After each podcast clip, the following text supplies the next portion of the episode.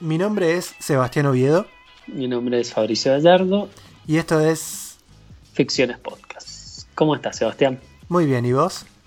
Muy bien, acá volviendo a hablar de cine. Así que contento. Yo estoy tomando un vino, yo vos no veo nada. No, yo ni agua estoy tomando. Este. Pero. Creo que tal vez me vaya a buscar una copita porque te conservas muy bien. O sea, la última vez que grabamos tenías un añito menos y... Y ahora estoy igual. No pasa el tiempo para vos. No pasa el tiempo para mí, pasan las películas. Este... Así es, vamos a hablar de... Eh, vamos a volver a hablar de cine, tal como lo prometimos en nuestro episodio anterior. Y anticipamos que hoy vamos a estar hablando de documentales. Sí, nos había ido bastante bien hablando de, va, para nuestros parámetros eh, de análisis, de eh, documental y dijimos, bueno, ¿por qué no vamos un paso más allá y hablamos de un género que por lo general, género que por lo general, eh, valga la redundancia, no hablamos, que es el documental. Sí. Y bueno, te quería preguntar, ¿cómo te llevas vos con los documentales, Eva? Yo me llevo bastante bien, no es lo que más veo, pero eh, me llevó bastante bien. Por ejemplo, los primeros documentales que vi este año em, son los que estaban nominados, algunos, no todos, los que estaban nominados para los Oscars. Este, y después me, también me, enganché viendo un par más.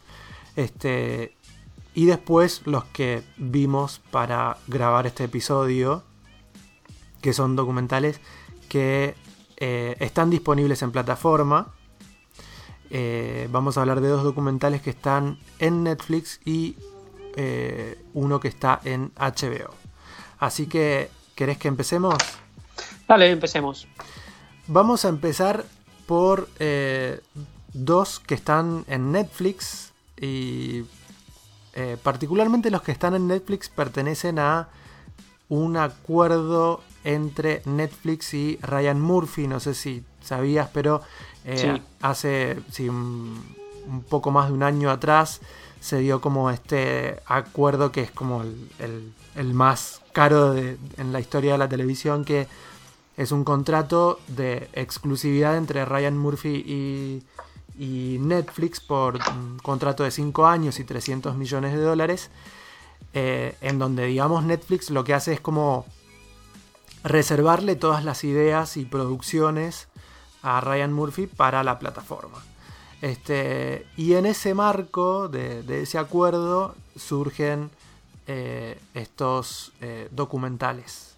Entre otras series de ficción que, bueno, mejor ni hablar de esas. Eso te iba a decir que tenemos que reconocer que le va bastante mejor eh, a este señor con los documentales, por lo que, por lo que vamos a hablar ahora, y las razones que vamos a dar, que las dos series que, que ha estrenado el año pasado, que The Politician, que yo no llegué, creo que llegué al tercer capítulo, y Hollywood, que bueno, las críticas han sido horribles y ni lo intento porque ya está, a mí, a mí ya desde Pose, no, no. No, y además es, sí, me parece que el Ryan Murphy que a mí me gustaba es de otra época, bueno, no sé, yo empecé viendo Ryan Murphy con Nip Tuck, ya después como que... Mierda, viejito, Seba, me decía los años a mí, pero... No, bueno, pero como que año tras año era como que no, para mí no, era un...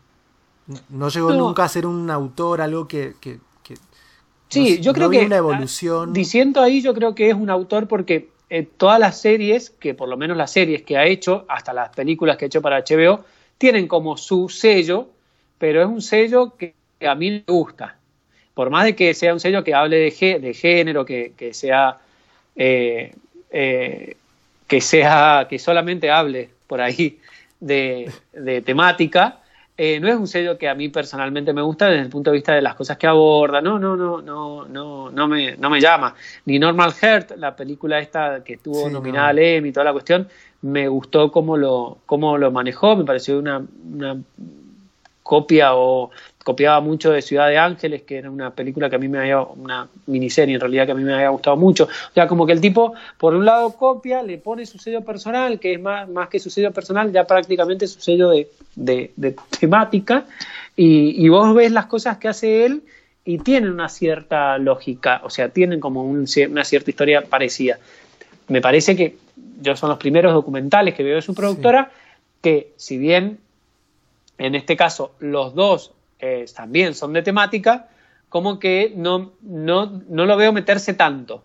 ¿entendés? Lo veo como que le da más espacio al autor y tal vez ahí radica que salgan mejores productos que, que, Sí, sí. que en sus ficciones. Sí, totalmente. Digamos que estos documentales de los que vamos a hablar ahora nacen en una eh, nacen en la casa, digamos, de Ryan Murphy, pero no tienen tal vez este sello del que del que vos estabas hablando. Yo no lo considero tal vez un autor, para mí es alguien que va respondiendo a la demanda del mercado, por eso no, no me animo a considerarlo autor, pero bueno, dejemos de hablar igual de, de Ryan Murphy y... eh, si Hablemos de Circus of Book. Circus of Books es el primer doc- documental que, que vimos. Este, tiene como directora a Rachel Mason. Y Rachel Mason es una artista independiente, o sea, no es, es compositora, es eh, artista plástica. me puse ahí a googlear un poco para ver qué hacía antes de, de filmar. Tiene creo que algo de tres o cuatro títulos nada más con crédito en, en IMDB, eh, todos documentales. Pero la particularidad acá es que Circus of Books cuenta la historia de una familia de la que ella es parte. ¿sí? Claro, ella es la hija de la familia, de, o sea, es una de las hijas de esta familia. Sí. Este.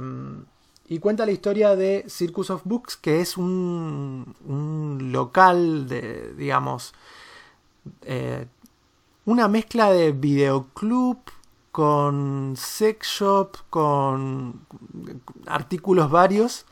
Con eh, librería, tem- con librería, de temática, sí. todo de temática.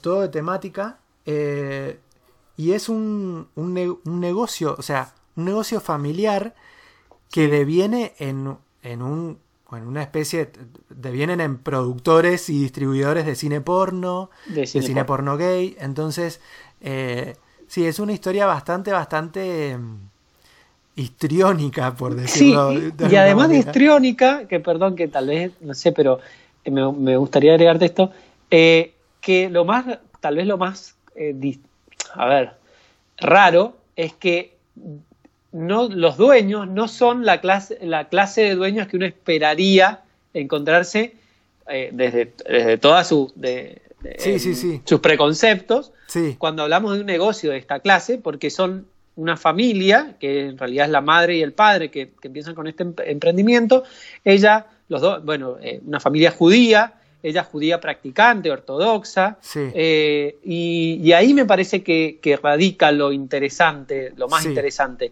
que no es solamente cómo, cómo se desenvolvía este, este, esta clase de negocio, esta clase de nichos o de teteras o de, o de no, no sé de teteras porque no, no tenían sexo ahí, no, no, eh, no habían cabinas para tener sexo, Claro. pero sí el punto de encuentro eh, de una comunidad, eh, que es la comunidad LGTBI, eh, precisamente más que todo gay, por lo que muestra el documental, en fines de los años 70, principios de los años 80, cuando nace también la explosión de la pornografía, de, la, Sí. de la pornografía, y, eh, y, esta, y, esta, y esta pornografía es eh, perseguida por el Estado, porque era ilegal. Entonces, todo ese combo explosivo contado desde el punto de vista de una hija ya adulta, porque no es adolescente, eh, me parece que es lo importante o lo, o lo interesante de ver en Circus of Book.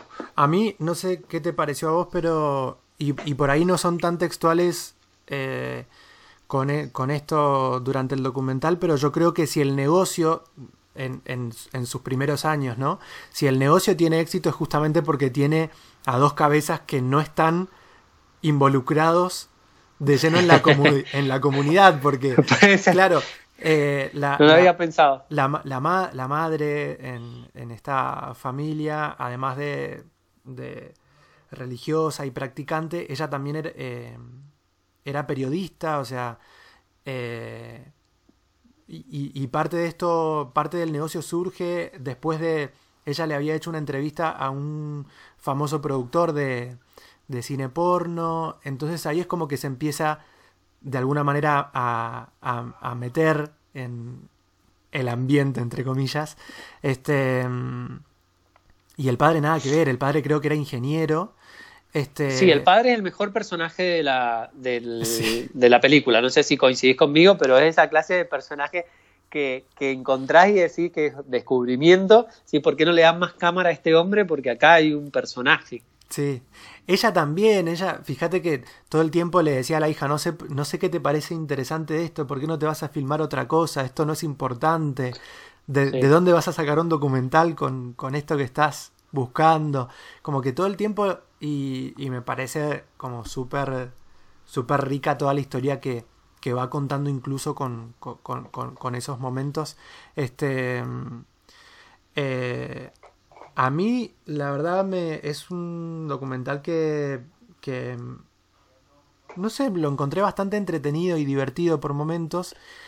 Y vos también viste una parte de esta historia ficcionalizada eh, en una de tus series preferidas. No sé si querés hablar de eso. No, eh, no, brevemente, The Deuce, que es una de mis series favoritas de estos últimos años, que está eh, producida y escrita por David Simon habla de lo mismo, pero en la ciudad de Nueva York. De Dios es la avenida, en esta, esta zona de, la ciudad de Nueva York.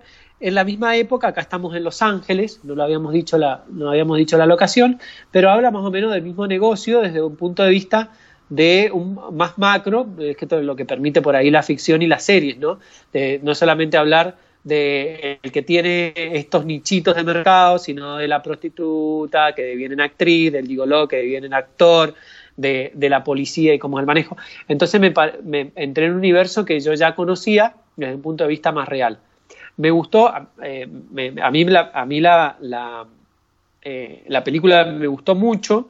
Eh, hay algunas cosas que por ahí no me gustaron tanto, que tienen que ver tal vez con, no, no sé si me hubiera gustado, no sé, ver a la, a la directora atrás de cámara, me digo como que por ahí me sacó, porque siempre los documentales yo para mí tienen un gran misterio que por ahí es lo me pasa con la magia, ¿no? Que vos decís, ¿dónde está el truco para que esta persona esté filmando esto? ¿O dónde tiene que poner la cámara? ¿Dónde? Me parece que eso le sacó un poquito ese truquito. Eh, y me parece, de los tres documentales, perdón, iba a hablar de Dios y ya me metí, metí para redondear. Volví a Circus of Book. De los tres documentales me parece el más eh, básico en recursos. O sea, como que, son eh, imágenes, de, imágenes de archivo y entrevistas y seguir a los protagonistas con la cámara. Eh, me parece que los otros dos, eh, desde, desde el guion y desde, la, y desde, las, desde los recursos que cuentan, o con los que cuentan, mejor dicho, son mucho más complejos. Este me pareció, como vos decís, una historia divertida, linda, bonita, bien contada. Para un sábado a la tarde te deja como un lindo, lindo sabor. O sea, si bien el final de estos, o sea, de estos lugares es como, es la vida misma, ¿no? Es el, negocio que, que, va, que va, los tiempos que van cambiando, la pornografía ahora se, se consigue en otro lado, y las citas se tienen en otro lado, y la forma de conocer gente se tiene en otro lado, pero lo cuentan de, de una forma eh, eh, tan feliz que cuando termina no te quedas mal. No sé Si... Sí, sí, sí, a, a mí me pasó lo mismo, tuve la misma sensación. Y creo que ese es su mayor mérito, me parece.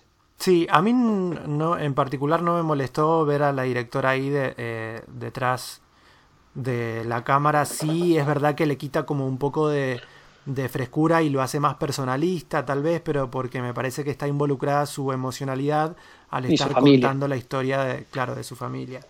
Este, si querés pasamos a hablar del próximo documental que tiene, como decíamos, también la producción ahí detrás de bambalinas de Ryan Murphy, pero acá, además de ser una producción de él para Netflix, está también metida la productora Blumhouse y el director de este documental, eh, que se llama A Secret Love, es eh, Chris Bolan, que además es sobrino nieto de una de las protagonistas. Este es un documental que cuenta la historia de, dos ancianas que durante 65 años de relación ocultaron eh, su, justamente su relación al mundo. Eh, creo que las dos eran de Canadá, si mal no recuerdo. Sí, en las dos eran canadienses. Claro, eran canadienses y vivían en Chicago, era, corregime, creo que era Chicago. Sí, Chicago. Eh, vivían en Chicago, este, las dos con un pasado deportista. Eh, eh, después pasaron a, a, vivir, o sea, ya en relación vivían juntas, se dedicaban a la decoración de interiores. y después de muchos, muchos, muchos años... Trabajaban en una oficina donde eran amigas y siempre fueron amigas para todos, porque no era que eran que es lo que, lo que más sucede ahora, o que ya casi no queda nadie en el armario, pero gracias a Dios, ¿no? Pero eh, que ser independiente es lo más fácil para, para, para mantener una vida oculta, ¿no? Acá eh, ellas trabajaban en la misma oficina y mantuvieron esta relación durante 65 años, desde el 47, que fue el año en el que se enamoraron, eh, y que, bueno, se enamoran lejos, o sea, no se enamoran en Canadá, que ya se enamoran viviendo en Estados Unidos y comienzan a tener esta, esta, esta relación que se es ocultada a todos excepto a, los amigos, ¿no? Como esa segunda familia elegida que, que, lo tocan bastante el tema y eh, porque, porque está el documental parte de la premisa de que finalmente, después de 65 años, salieron del armario y se lo una de, de, de las eh, mujeres se lo cuenta a su familia. Que por ahí es la, la, mujer más empática, ¿no? O sea, porque eh, vemos como esto no, no, no, deberían existir estos prototipos, pero ves, ves ahí como que hay una que es más tierna, que, que, que es la, se nota que es la que más ha cedido porque es la que es más sentimental, que tiene, familia, que tiene una familia y tiene una, una, estrecha relación con la familia, no como la otra que la vida la ha hecho muy dura porque ha ido, a medida que vas conociendo su historia, vas viendo cómo ha ido perdiendo cada una de, de las personas que quería. Entonces, cuando esta familia, esta mujer que eh, es más sensible, que es más, más, no sé si humana, pero que tiene una humanidad más, más palpable, por decirlo de alguna manera, se lo cuenta a su familia como eh, ellos le dicen, bueno, pero durante todo este tiempo veo que ha habido otra familia y, es más, se cae, o sea, la idea es que se iban a casar y toda la cuestión. Sí. Eh, para mí es también algo, si, bien venimos de decir que Circus of Books era como el más basicón en recursos. A mí me pareció que Secret Love era un, poquito más, un poquito bastante más complejo y ambicioso porque por ahí se, se, veían distintas aristas eh, al mismo tiempo siendo desarrolladas. Em, y que llegaban a un mismo punto. O sea, por un lado la, la, la complejidad, o sea, eh, la, persona de la que vos estabas hablando, que era Terry, descubre que tiene Parkinson, estamos hablando ya de que tenían algo de 90 años, este, una, e, ella descubre que tiene Parkinson, entonces está por un lado la enfermedad, por otro lado esto de tener que dejar la casa para ver si se mudan a un asilo o no, y por otro lado la, como la salida del, del armario. Sí, que la salida del armario pasa a ser como una guinda, una historia muy melodramática. Sí. O sea, porque hay mucho melodrama y que la, y que la historia principal eh, realmente es el, envejecer y el, el volverse grande, ¿no? Me parece que. Y todo eso eh, eh, bordeando el abismo de que con tanto melodrama puede salir mal que de hecho a veces se desbanda un poco. Yo no sé cómo terminaste vos viendo esta, este documental, pero a mí un lagrimón se me cayó. Más o menos, a mí me, me preocupó eso al principio cuando, porque yo tenía muy poca información de, del documental, y cuando me puse a verlo dije, uy, acá me, me, me estoy esperando al minuto 20 ya el golpe bajo para, ir que, para quebrarte, para hacerte quebrar emocionalmente y para y no me encontré tanto con eso. Eh, o, tal vez estuvo más solapado, no, no, no, no sé muy bien, pero. Eh, pero. Pero no. No, no. Creo que no me quebré emocionalmente con esto. No, no, yo, yo sí. Ve, también cuarentena, vos estás acompañado, yo estoy solo, capaz que eso tal vez influye. No le echemos la culpa solamente a Secret Love. Eh, pero sí, en recursos tiene mucho más porque también me parece que, va, no sé, tal vez el otro también tenía, tenía mucha más información de la que usó, pero en este caso, al ser tantos los años, tantas las aristas, como vos decís, porque es la vejez, es la enfermedad, es el salir del closet, es como que, que una historia así, en, o sea, ficcionalizada, eh, eh, podría o sea, tenés mucho de qué hablar, eh, pero a su vez tenés muchísima, muchísimo material de fotos, de, de videos, de, reuniones con amigos, de reuniones sociales, de reuniones con la familia, de cómo lo vive la familia. Es como que tiene mucho más material que la otra, me parece, pero esos recursos para mí son mejor usados. Sí. Y me gustó más. Sí, a mí me gustó, me gustó más eh, Secret Love que Circus of Books. Este, así que, bueno, abandonamos la N roja y pasamos a HBO para hablar del tercer documental, que es... Tiene un título en español que a mí no me gusta para nada. no, tampoco, no me gusta. Vidas separadas, pero el título en inglés es Three Identical Strangers. Sí. me parece genial el, título en inglés. Este, igual este es un documental un poco más viejo, es del del 2018 y este es el documental que viene de pasar por varias, varios festivales y, temporada, y la temporada de premios del año pasado. Este, cosa que no creo, o sea, yo no veo a ninguno de los otros dos documentales llegando a ninguna a, ningún premio de, los que quedan por delante. Pero mm, eh, Vidas Separadas, como decíamos, está disponible en, en HBO y eh, está dirigido por Tom Wardle y Grace Hughes Wallet. No sé si está bien pronunciado. Sí, en realidad de, ella sale como en los créditos en IMDb sale como la escritora. Como la escritora. Como la creadora y el, hombre, Tim Wardle, sale es como, el director. Este, esta es una historia. podríamos decir que lo que comparten los tres, además de ser documentales, es que tienen un anclaje en, la familia. En la familia, sí. Yo cuando veía el hilo conductor digo, es muy fácil decir que bueno, que son de temática, muy, pero este me, corría un poco y digo, no, en realidad acá lo que habla es de, la familia y la construcción de los lazos familiares. Sí, son dramones familiares. Si, si, no fuesen documentales, serían dramones familiares. Este, Three Identical Strangers cuenta la historia de trillizos que son separados al nacer y dados en adopción, eh, y que después de 19 años se encuentran uno eh, al otro. Claro, por casualidad uno encuentra al otro porque va a ir a la misma universidad y eso desencadena que, salga en los medios y aparece un tercero.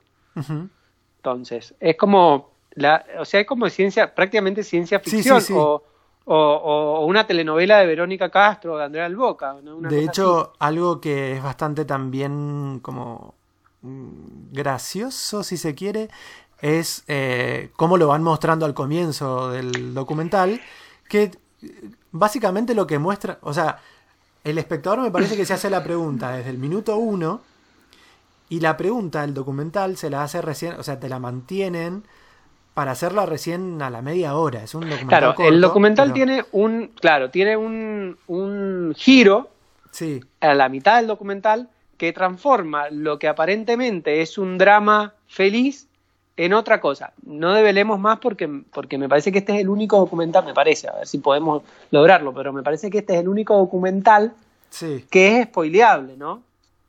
Sí, igual la historia está en los medios están los medios, pero bueno, hay ahí un giro que transforma un drama en otra cosa, un poquito más oscurita. Es, sí, es el, es el documental más oscuro de los tres, me parece. De los tres, y es el más interesante. Ahí yo, va, me parece de los tres, porque, porque, porque tiene otra cosa para contar. Yo me esperaba que, te interesara más cualquiera de los otros dos documentales. No. En lugar de este. No. Porque a mí, este, este tiene un componente que si, si me lo sacás del, terreno del documental y lo ficcionalizás, es la serie o la película que yo te compro, porque, dependiendo obviamente de la dirección y el guion, es la historia que a mí me gustaría ver ficcionalizada porque puede tener algo ahí, de, no sé, dentro del registro del thriller o del, o del drama, o, de, o sea, se pueden dar múltiples eh, tipos de relatos con, con esta historia. Eh, Sin duda. Y, bueno, a mí lo, que te iba a decir con respecto a ese comienzo, que es vos lo que vos decías, que te plantea una pregunta que vos te decís, bueno, va a hacer la misma pregunta y, la, y, al, y a la mitad del, del documental cambia el eje y cambia cuál es la pregunta del espectador. Yo al principio temí un poco porque usa un, registro, usa un recurso que no utilizan los otros dos, que es ficcionalizar eh, cómo ha sucedido ciertas cosas, ¿no? Claro, a través de actores que no se ven las caras. Claro, hacer una especie, eso como la, como, lo que solemos ver en los policiales o, en, ese tipo de programas que son como docu policiales. Sí. sí, sí, sí, como eso de los eh, eh, no sé, policías de Chicago o cops o no sé qué, una cosa así. Utiliza ese recurso que yo en un principio dije, si va por este lado no me va a gustar. Y gracias, que, gracias, gracias a Dios iba a decir, eh, pero que, lo abandona rápidamente solamente para hacer como una especie de introducción y ya después utiliza los mismos, utiliza recursos como las entrevistas a las personas reales, el material de archivo, hay mucho, hay mucho en la, es muy impresionante la, la las entrevistas que le hicieron, porque ellos se transforman prácticamente en famosos, estamos hablando de Nueva York, de la Nueva York de los 80, de los 80, perdón, eh, entonces tienen como mucho material ahí y creo que la vuelta de tuerca que dan al mitad, a mitad de la, de la, de la película le suma muchísimo más, eh, porque tal vez, bueno, no, sí, es una historia impresionante, o sea, y está muy bien contada, están muy bien las decisiones Está muy bien contada. Es un, eh, estuve leyendo un poco eh, y es un documental que tuvo cuatro años de preproducción y eh, después de los dos primeros años se cayeron todos los inversionistas y estuvo a punto de cancelarse. Cuando, volvieron a cuando volvió a aparecer una persona con una productora para financiar el proyecto, los, los productores y directores son todos de Reino Unido y cuando volvió a aparecer alguien de Estados Unidos, porque ellos es como que conocían la historia nada más. Y cuando volvieron a aparecer con financiamiento para, para hacer el documental, dijeron, bueno, esto es obvio que va a salir mal, o sea, no nos está saliendo nada bien, eh, hasta que en un momento eh, Grace Hughes Wallet es la que levanta el teléfono y llama a uno de ellos y les dice, eh, che, mira, yo estuve leyendo e investigando mucho sobre tu historia y quiero hacer un documental. De ahí es cuando se, se encuentran con esto de empezar el rodaje, empezar con las entrevistas y empezar a darle forma a algo que no sabían en qué iba a terminar. Eh, y fue como, lo que, decía ella era que fue como súper desafiante. Eh, los dos son de, tienen una carrera como documentalistas, pero este fue como lo más desafiante a lo que se enfrentaron eh, a la hora de contar, de contar una historia. Este, y eso se puede ver, como, como decías vos, se puede ver en el documental, que al principio empieza ahí como, es como que por momentos titubea hasta que después se acomoda en algo, eh, que es lo que finalmente te termina, te termina contando. Este, sí, tal cual a mí me pareció la, la historia más, más interesante y la más loca también, ¿no? O sea, que, que eso haya sucedido, me parece que hasta el momento lo habíamos visto solamente en, en ficción o, o sea, o, eran como historias delirantes o... Sí, y está, está muy bien eso, o sea, es como que, que, con esa historia poder, se podría haber construido cualquier cosa y lo que construyen está bien y creo que, y te voy a dar un ejemplo que no sé si a, a vos te pasó lo mismo, pero me parece que a lo al, revés de lo que, que en Circus of Booth tal vez no tienen la experiencia, tal vez no, tuvieron el tiempo, porque me parece que es una cuestión más de tiempo, como vos decís, eh, de ver en el personaje del padre el real protagonista de esa historia, que si hubieran puesto el foco ahí, o tal vez hubiera sido más cómica, o hubiera, sido, hubiera tenido otra cosa, acá sí saben darle el espacio a cada uno de los protagonistas y me parece muy interesante eh, porque, como ejemplo, el, relato de esta mujer que aparece dos veces nada más, que es la amiga de Obama, esa viejita que parece salida de una película de terror. Sí, sí, sí, tal Lo que cuenta es una película de terror. Y son dos entrevistas y te construyen un personaje que vos querés seguir viendo, porque eh, desde un punto de vista eh, macabro porque te, da, te da miedo eh, y lo hacen solamente con dos escenas. Entonces, me parece que, que, toman las decisiones correctas. Porque, por ejemplo, podría esa mujer no haber estado. Pero como la meten y para contar lo que meten, funciona a la perfección. Y en el momento en que la meten y, y hasta tiene, si vos lo ves, tiene un arco. Y es un personaje que sale dos o tres, sale tres escenas y tiene un arco, porque vos la ves y pensás que es una cosa, después te cuenta otra y finalmente termina siendo una cosa completamente distinta. Entonces me parece que todas esas decisiones, este, ese cúmulo de pequeñas decisiones, como ese pequeño personaje, como la manera en que dan vuelta a la historia, en el momento que dan vuelta a la historia, son acertados y hacen, un, hacen de esto un excelente documental para recomendar y querer seguir viendo cosas así, ¿no?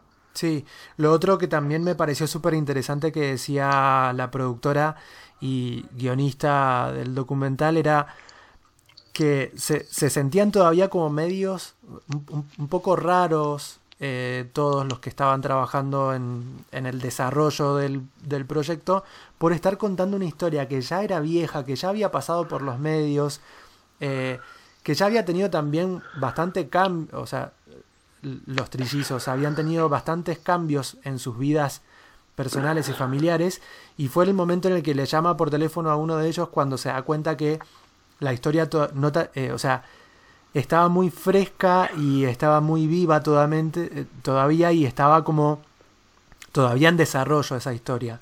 Entonces esto que vos decís de, de, de las decisiones que van tomando me parece que también se dan a lo largo de muchos años y es también muy loco ver como en un documental de una hora y veinte, una hora veinticinco, queda todo en un enlatado que abarca un montón de registros con una historia que no te esperás y que tranquilamente la puedes leer en, un artículo, pero que es mucho mejor verlo y disfrutarlo eh, en un documental. Sí, han utilizado muy bien eh, la herramienta que, y el medio que es el documental, ¿no? Sí, sí, sí. Una pregunta para terminar, si querés, ya Seba, yo no tengo mucho más para agregar, eso no sé. ¿Pudiste identificar a cada uno de los hermanos? O sea, como que de ¿no jóvenes, a identificarlo de jóvenes. De jóvenes, eh, como que no, no, no, no podía. Digo, no, ah, no, pero pará, este es Bob, este es Eddie, no, no, no, pero el que tiene el problema este es él y no, nunca pude. Era como raro, era como difícil. Aparte porque yo vengo también de, de un colegio en donde habían muchos mellizos, muchos gemelos, trillizos. Y yo también tenía... ¿Por qué, Sebastián? ¿De, qué y no sé, un colegio religioso. Y también... Eh, ¿Pasan esas cosas solamente en los colegios, eh, colegios religiosos? No sé. que hay experimentos. Puede, ser. Pero también tenía compañeros quintillizos y ninguno se parecía con el otro, ¿entendés? Claro, no eran gemelos. No, pero incluso los gemelos, los que tenían, los, compañeros que tenían gemelos, eh, no se parecían tanto. O no sé si es que crecí con ellos, que los identificaba o qué, pero bueno. Eh, sí, pero esto no, no, no pude, no pude diferenciarlo. Bueno, ¿algo más que agregar, No, nada más. ¿Vas a seguir viendo documentales? Voy a seguir, o sea, tengo más documentales eh, vistos y por ver, así que dentro de poco podríamos volver a hacer otra rondita de documentales, si te parece. Dale, dale, me gustó, me gustó, me gustó. Eh, bueno. Vamos a dejar acá porque el próximo episodio se viene con series y después tenemos un montón de episodios más programados.